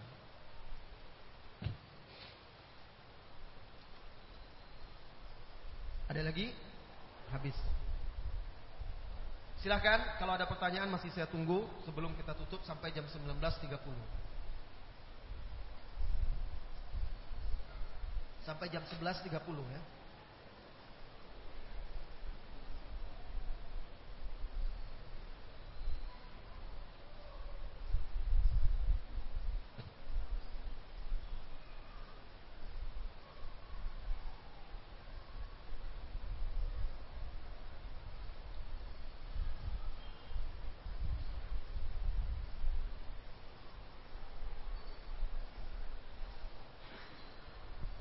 Baiklah saudara-saudari, Bapak Ibu kaum muslimin dan muslimat, mudah-mudahan apa yang telah kita pelajari hari ini bisa menjadi bekal bagi kita untuk menyongsong bulan Ramadan. Semoga Allah Subhanahu wa taala menjadikan kita hamba-hamba yang mendengarkan nasihat-nasihat lalu mengambil yang terbaik darinya dan mengamalkannya dalam kehidupan.